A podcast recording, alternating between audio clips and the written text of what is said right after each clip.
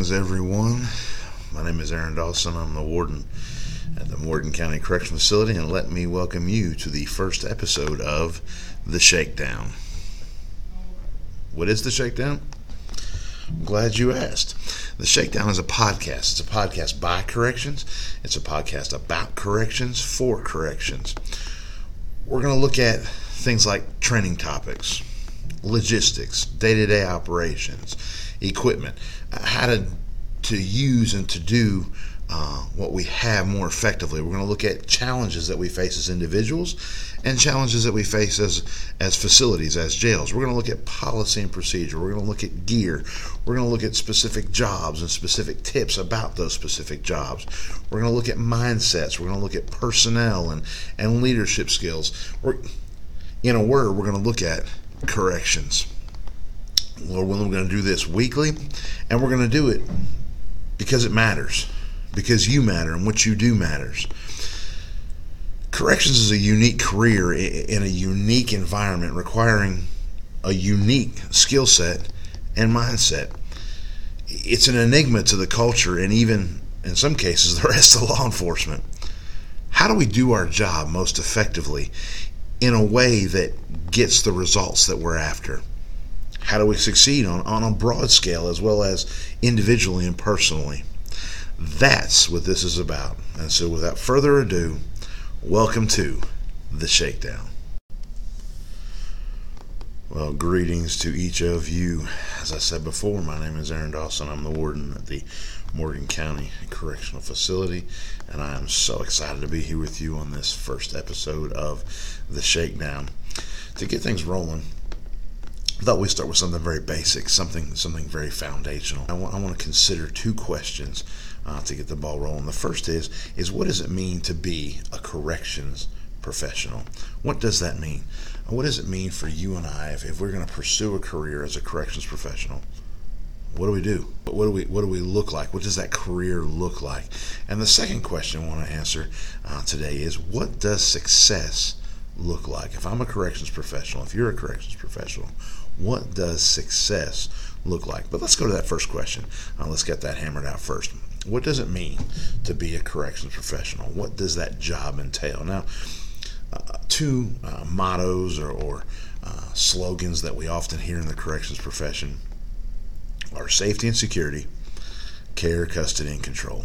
Uh, those two slogans, those two mottos, uh, often we hear as indicative of what it means to be a corrections officer.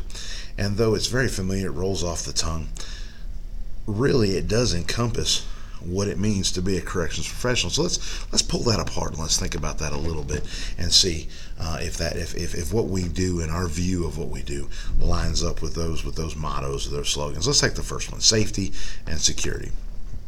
What does it mean if we are all about safety?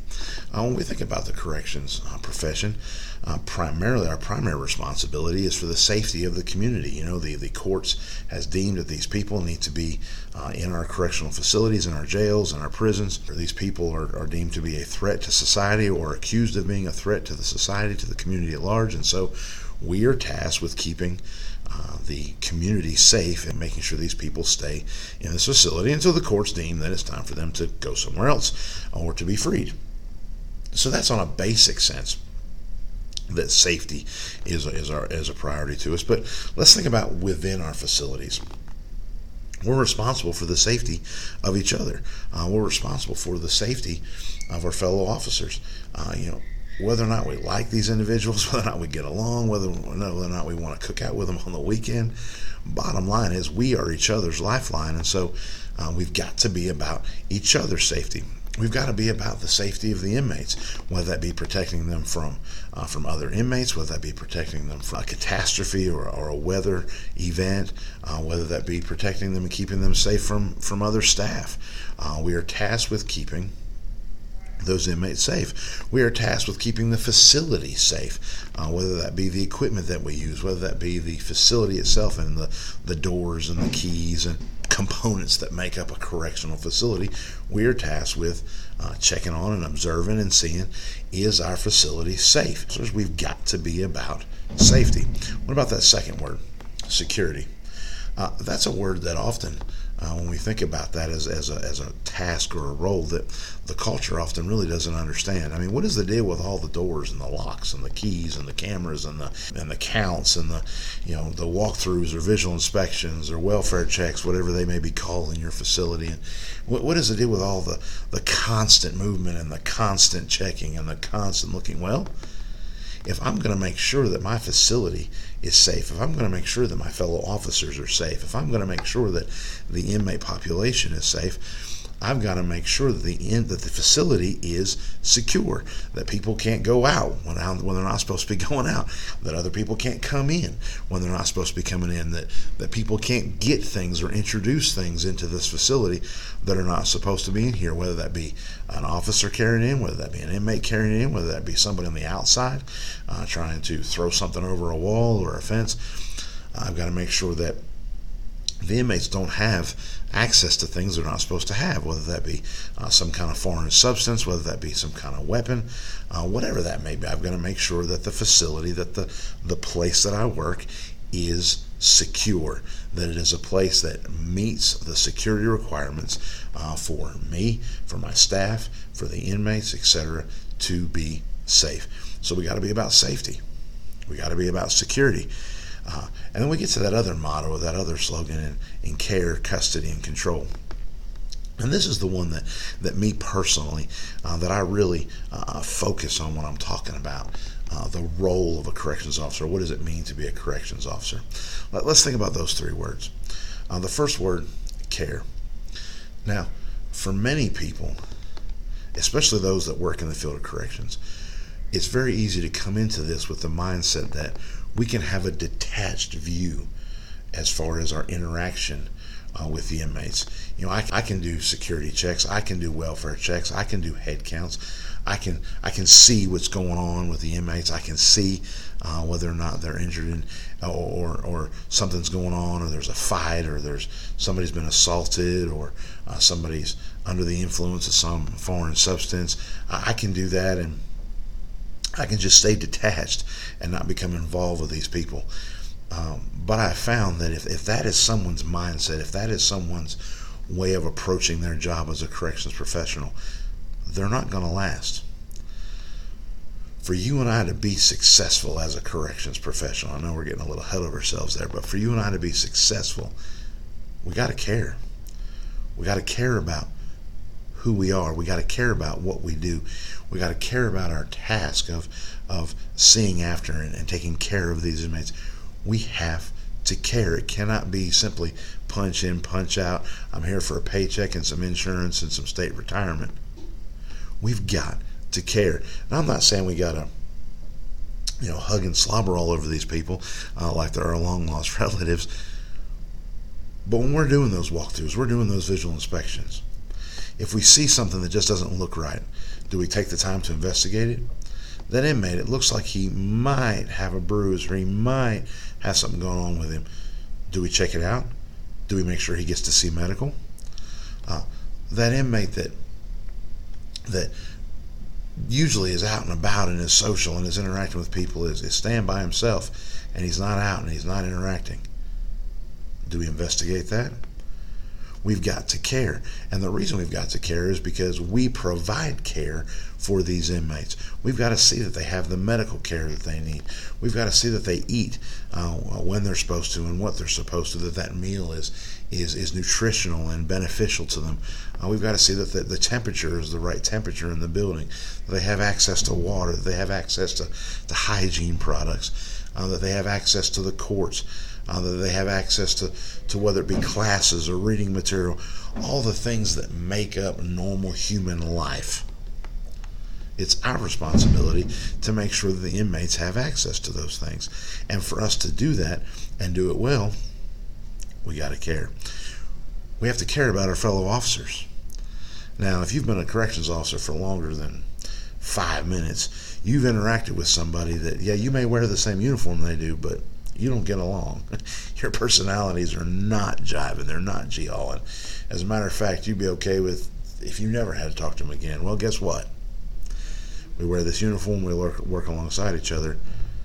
I've got to care. I may not like you, but I got to care about you. So, to be an effective corrections professional, I got to care. Second part of that, custody. Custody. It is my responsibility to make sure that people stay where they're supposed to stay, that they don't have free movement to do what it is that they want to go from this place to that place.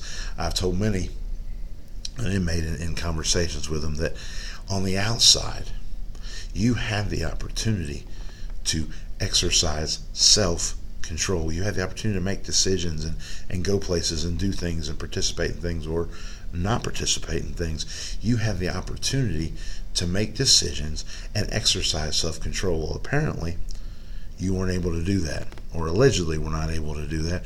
And so it was deemed necessary to place you here with us. Where now we have taken that self control, and instead of it being an inner control or self control, now it's an outer control. I tell you when to get up. I tell you when to go to sleep. I tell you when to eat. I tell you when to shower. I tell you when to go outside. I tell you when to come back inside.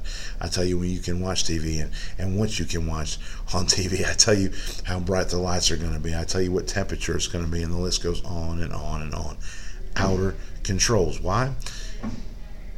Because while you're here, you need to be in an environment that is controlled so that maybe maybe it'll give you the opportunity to reflect and to think about what got you here and how you can correct that so that when you have the opportunity to be back out, back under self control, maybe you'll do a better job. Custody. Custody.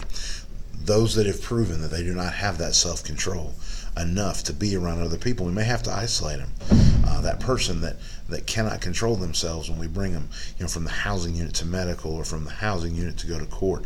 Uh, we may have to restrain them.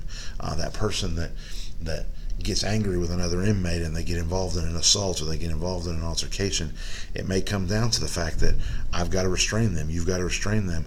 Uh, it may be that we have to use force. Why? Because we got to be about custody.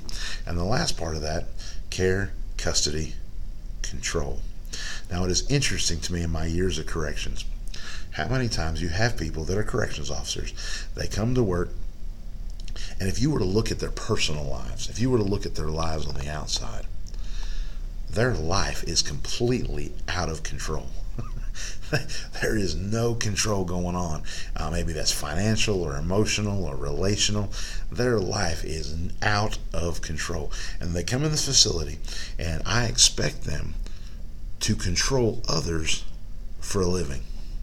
Well, if I'm going to be effective at my job, if I'm going to be effective at controlling a facility, I have to have an element of that in here and in here. I've got to have an element of that in my personal life so that I'm not a hypocrite. I'm not trying to get these guys and these ladies to do things uh, that I'm not even going to do. But it is our responsibility to maintain control in our facilities. That's why that inmate handbook is so important. It establishes guidelines for these inmates. They can see, they can read, they can hear that these are the things that are expected. These are the things that you need to do. These are the things that you don't need to do. If you do these things, here are the privileges that you can enjoy because of that. If you don't do those things, here are the consequences for those actions. That is control at a basic level. But if, if you if that doesn't work and you're not able to use those controls and thrive, then then we can tighten that control. Uh, we can change your classification. We can change your housing assignment. Uh, we can change the amount of, of free time that you have to interact with other people or be out in the day room, et cetera, et cetera. We can limit those privileges. We can tighten that control until you get in an arena in which you can be successful. You can interact. You can exist. Safety security, care, custody, control. Second question we said we want to answer is what does success look like? Success does not always result in a victory. There are going to be times where we do it right. Our mindset is right. Our, actions are right. We're checking the boxes. We're doing the things that we need to do. We care and man, it falls apart. Chaos happens, and we're dealing with all kinds of nonsense. We're dealing with fights. We're dealing with alarms going off. Maybe we're dealing with, with a fire. We're dealing with some kind of medical crisis. Heaven forbid we have an inmate that, that passes away. At our best, that stuff's still going to happen. So, what does success look like? Success looks like when we come to work every day or every night, as the case may be, and we give it our best. We give it our best. We hold nothing back. We give it our best. We work our full shift with everything we've got. We're serious about safety. We're serious about security. We're serious about care. We're serious about custody. We're serious about control. We give it our best. That's what success looks like. Well, guys, I hope uh, that as as you think about this and you ponder this, and Lord willing, in the future, as we continue uh, to talk about different topics, this is a great foundation uh, to get this this podcast rolling. Uh, I happen to love uh, quotes. I've I've got them all over the place, and and one of my favorite ones is by Abraham Lincoln. It says, "Whatever you are, be a good one." So, guys, whatever you are, if you're a corrections officer, be a good one. Be the best one you can be. Well, guys, I appreciate you taking the time to be with me. I look forward to being with you again. Uh, in the meantime, stay sharp, stay safe, stay vigilant. Godspeed.